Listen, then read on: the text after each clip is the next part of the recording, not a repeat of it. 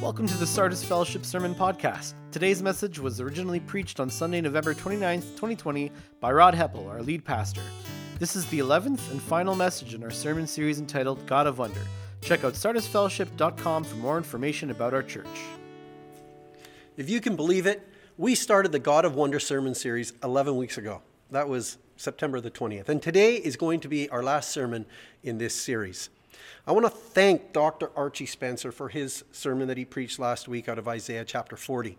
The essence of his message was on what God has said to us about his greatness, or the one term he used, his otherness, as well as God's nearness and his tenderness. Uh, Isaiah said, With whom will you compare God? He sits enthroned above the circle of the earth, and yet he tends his flock like a shepherd and gather, gathers the lambs in his arms, and he carries them close to his heart. So we saw this otherness and this nearness. So, last week's message was about God's response to us. This week's message is about our response to God. If God has come near to us to save us, then how shall we live our lives? At the end of Archie's sermon, he focused in on Jesus. Everything we know about God and his desire to be in relationship with us is brought to light through the life of Jesus Christ, the only Son of God, the one who came into the world to rescue us. Jesus is the perfect manifestation of God. If you want to see what God is like, look at Jesus. How else would you know or understand the greatness of God and the nearness of God if it wasn't for Jesus?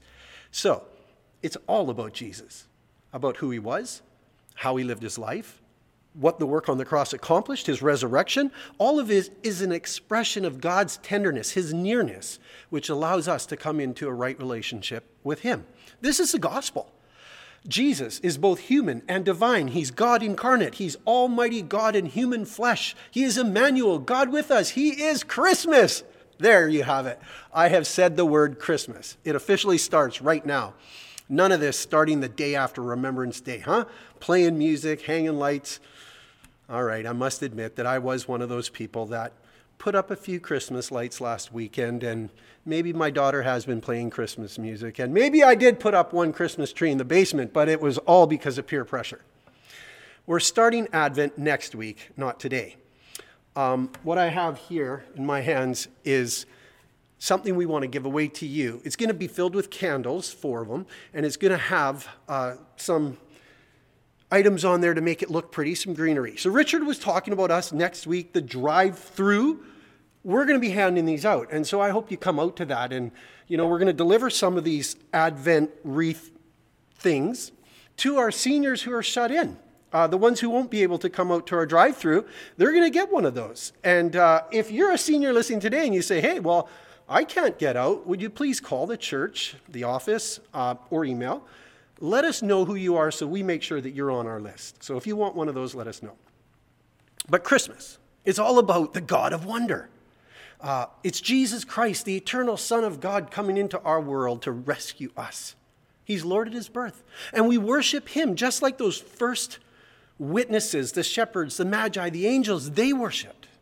So, what better way to wrap up our God of Wonder series and to also kick off our thoughts on Advent than to talk about Jesus and our relationship to him and our relationship with him. I want to talk about two things today starting the race and running the race, running and finishing. Starting the race is entering into the relationship with God, and running the race is how we live in relationship with God. Now, I'm, I'm using this language of race, this illustration, because it's one that Paul uses to describe the spiritual journey. I'm not going to go into it, I just want to use that language.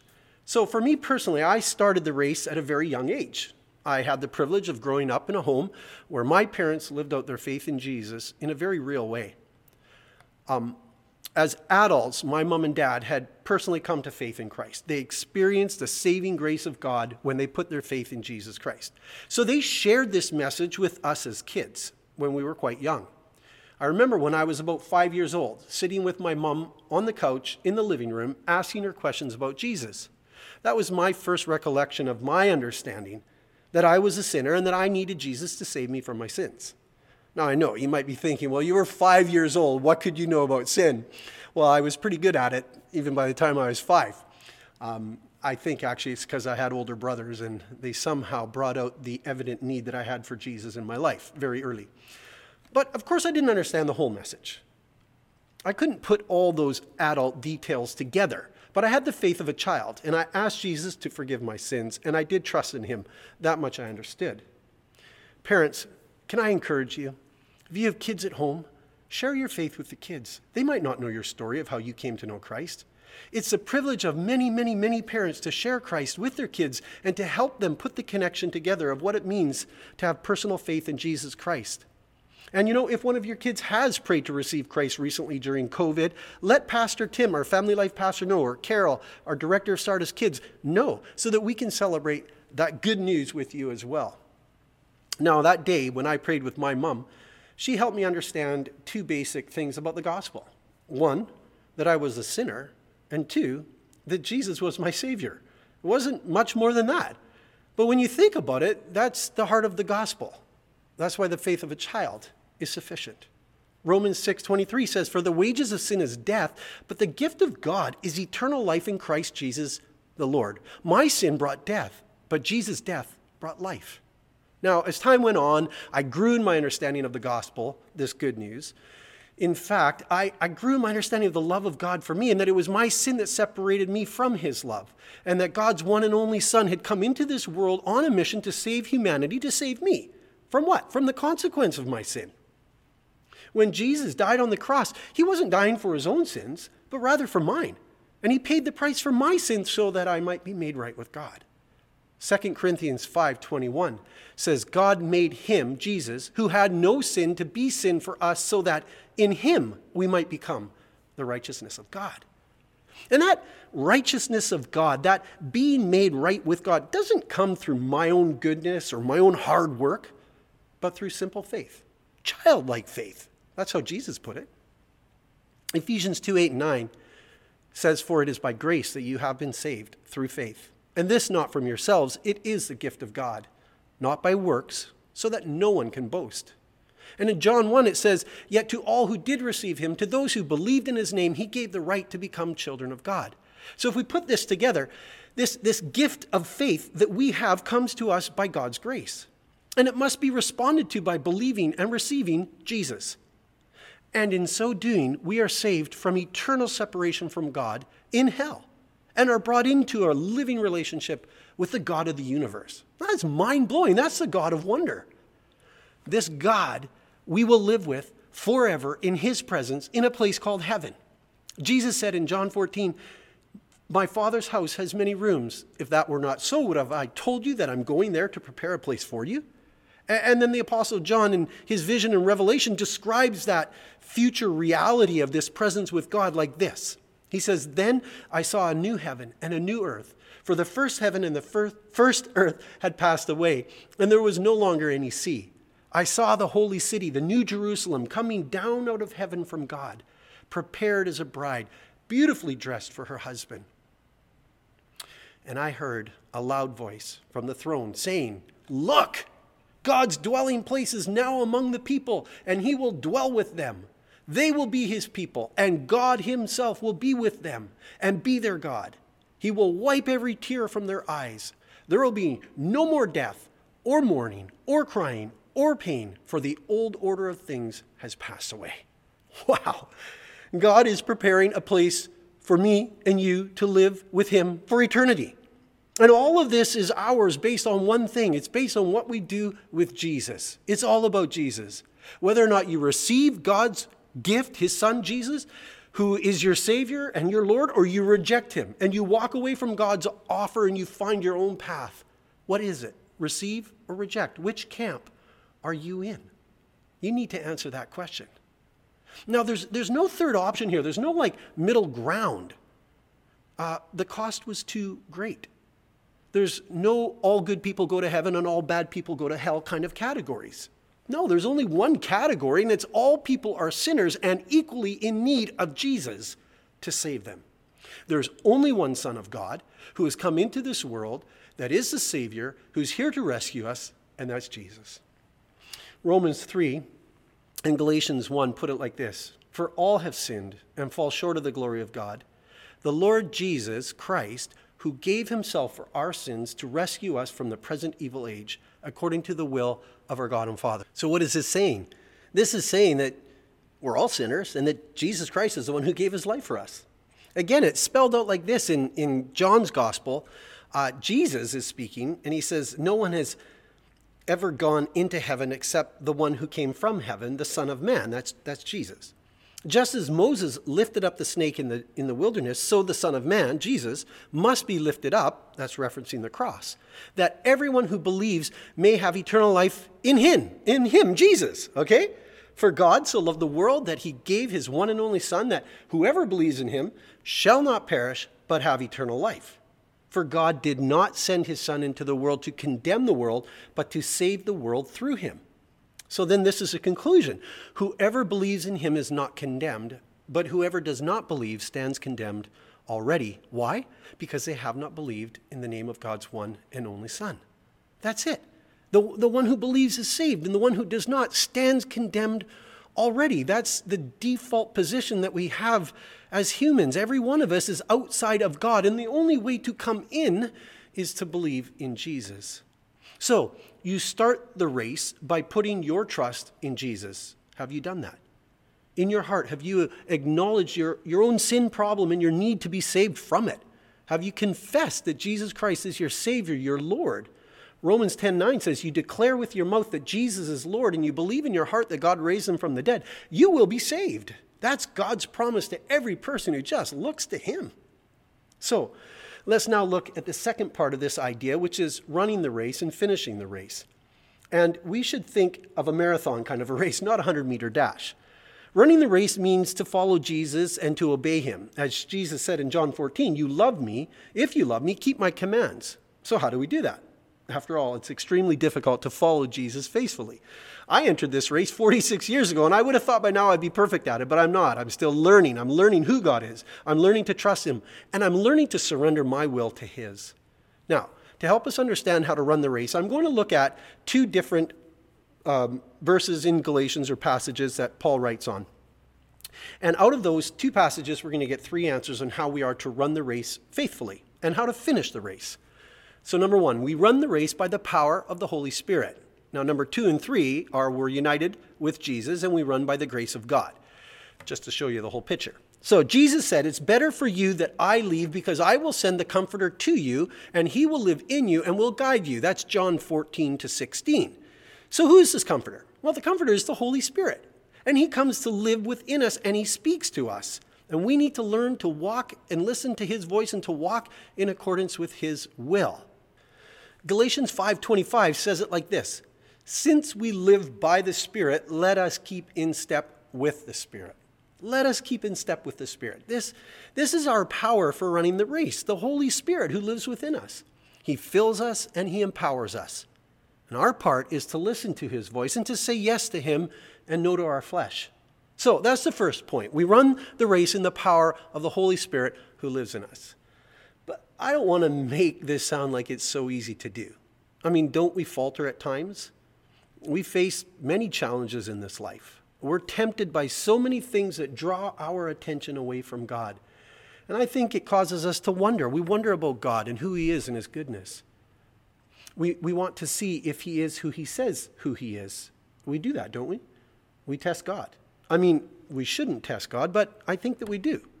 I, would like to say that it was only ever that we trust God, but I think in our human experience, when we doubt, when we let doubt creep in, we begin to evaluate God. We're watching to see if He really keeps His word. And how ironic is that, that we want to know if God keeps His word when who are we? I really like the movie Ford versus Ferrari, mostly because I love that era of cars, which, for those of you who haven't watched the movie yet, takes place in the 1960s. And it's a story, it tells the story of the Ford Motor Company who built this race car to go up against the reigning champion Ferrari. And they raced at the 24 hour Le Mans race in France. Now, that's all I'm going to tell you about it. But as an illustration, each time Carroll Shelby would make an adjustment to the Ford GT race car, he would bring it out to his driver Ken Miles. And Ken would hop in the car and he would take it for a boot. And I mean, he would really take it for a boot. He drove it hard. Why? He was testing it to see if the problem had truly been fixed or not, to see if he could trust it so that it would be ready for race day. You know, I think we kind of do this with God. We go, Do I trust you, Lord? Uh, maybe with my words I say I do, but do I really in real life do I really trust God? I've heard about you, God. I hear that you're good. Are you? I've heard that you reward those who earnestly seek you. Do you? I've heard that those who put you first in their lives receive a reward that is better than those who disregard you. Is that true? I've heard that those who believe in you won't be put to shame, that those who trust in you find you to be faithful. Can I trust you with my life? You know, I think that this is kind of our Christian experience. It's leaning into God and who He says that He is. What knowing God means to me is that you can trust Him with your life. You can trust Him with every area of your life. Trusting God means to allow Him to have first place in our lives, in everything, not, not just with our lips, but with our thoughts and with our actions. So, running the race means Jesus first in everything, all the time, forevermore. I'll say that again. Running the race means Jesus first in everything, all the time, forevermore. Now, of course, we might say, that's great, that's exactly what I want. But how? How do we do that? So let's take a look at the second passage in Galatians where it talks about our point number two and three. So, in running the race, point one is that we do it by the power of the Holy Spirit. Point two is by being united with Jesus. And point three is by the grace of God. So, Galatians 2 20 to 21. This was written by the Apostle Paul, and um, what he is has in mind here when he expresses these words it's his own spiritual story. Uh, he used to trust in the law. He realizes the law can't save him, so now he trusts in Jesus. So let's read Galatians 2 together. Paul speaking, I have been crucified with Christ, and I no longer live, but Christ lives in me. The life I now live in the body, I live by faith in the Son of God who loved me and gave himself for me. I do not set aside the grace of God. For if righteousness could be gained through the law, Christ died for nothing. So we run the race by being united with Christ in his death and his resurrection, and we run the race by God's grace. Do you see that there in that in those few verses? Any person who has come to trust in Jesus has identified themselves with him in his death and his resurrection. You know, that's one of the main principles of understanding from what baptism symbolizes, of what baptism is, that we've died to self and we've been raised to new life in Christ. I'm born again. That's the picture of water baptism, which, by the way, is not the last step that you do in life, nor is it the step you take once you kind of have it all together, because that never happens, right? It's an initial step of obedience that you take. And once you have come to trust in Jesus in your heart, it's time to be baptized. It's the beginning part of the race, not the halfway through or the ending part. Now, by saying that, I'm not saying that if you're older and you're nearing the end that you shouldn't be baptized. If you haven't been, yes, you should. So, if you're waiting to become something more spiritual than you are, in order to be baptized, don't wait, but rather obey Christ and his command and be baptized. And if you want to, you talk to us. We've already had two baptisms during COVID. We can have more, and I would love to have more. Paul says, I've been crucified with Christ, and I no longer live. That means I turn over the captaincy of my life to Jesus. He's my captain, He's my king, He's my Lord. It's no longer me. Now, it's easy to say, right? But it's hard to do uh, as well as the next part in this verse. The life I now live in the body, which I'm familiar with the life in the body, I live by faith in the Son of God, who what? Who loved me. And we question that. He loved me? We struggle to believe that God actually loves us. We might think He loves others, but me? Yes, He loves you and He loves me. And He showed it when He gave Himself, His Son, who died on the cross for me and for you. So let's read this again. And I'm going to put my name right in there so that you can see this. The life I, Rod, now live in the body, I, Rod, live by the faith in the Son of God who loved me, Rod, and gave himself for me, Rod. This is very motivating. Jesus loves me so much that he gave his life so that I might live.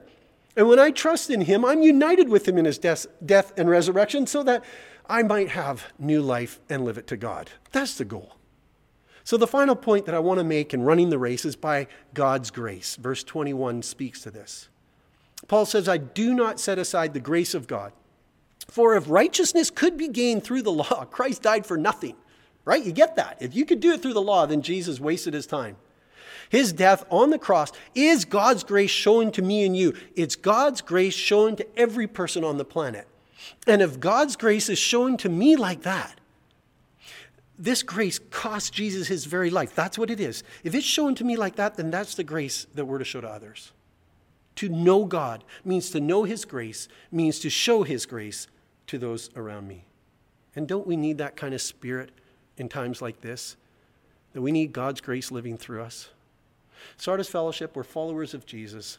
Let us be on the front lines of serving others and showing them grace right now during COVID restrictions because it's frustrating. I know this situation is getting to us, but let's be clear it's not persecution, it's a pandemic. And we, of all people, should be ready to love our neighbors, to show grace to all people. And as much as it depends on me to live at peace with everyone, those are scripture references. We need to embody the example of Christ. When he picked up the towel and he washed his disciples' feet, you know the story. He served them. And then he turns to them and he says, Now that I've washed your feet, now that I've served you, you go and serve one another. That's the example and the command that he's left us. In closing, I trust you've entered the race by trusting in Jesus. And if you haven't, I invite you to do so. You can do so right now. And if you do, you can let us know or let the person know who's in your life, who's another believer, who's been praying for you for a long time, because, you know, by letting them know, then um, they can encourage you. And for those of us who are running the race, it's hard work following Jesus faithfully. Uh, you've got to be in this game, right? And we need to remember that you run the race to finish the race, and we do this by the power of the Holy Spirit. We do it by remembering that we're united with Christ in his death and his resurrection. And we do it by living in the grace that God has shown to us. So, as we go into this week, I would like to pray for us, and I pray God's blessing on you that we would live fully and faithfully for Him. Join me in your heart as we pray. Heavenly Father, we pause in your presence, truly admitting our absolute need of you and your help, especially as we live through these times. Father, we do want to run this race well.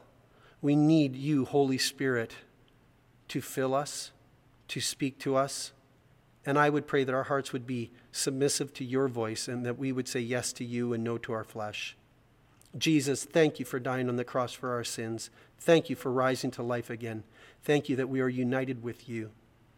Thank you for your grace that we can live out because it's been demonstrated to us. So empower us to be able to do that, to be the people of God living in this world as a light May we hold it out to those who so desperately need it. So I ask for this strength for this week. In Jesus' name, amen. Thanks for listening to the Sardis Fellowship Sermon Podcast. For more information on Sardis Fellowship, please check out sardisfellowship.com.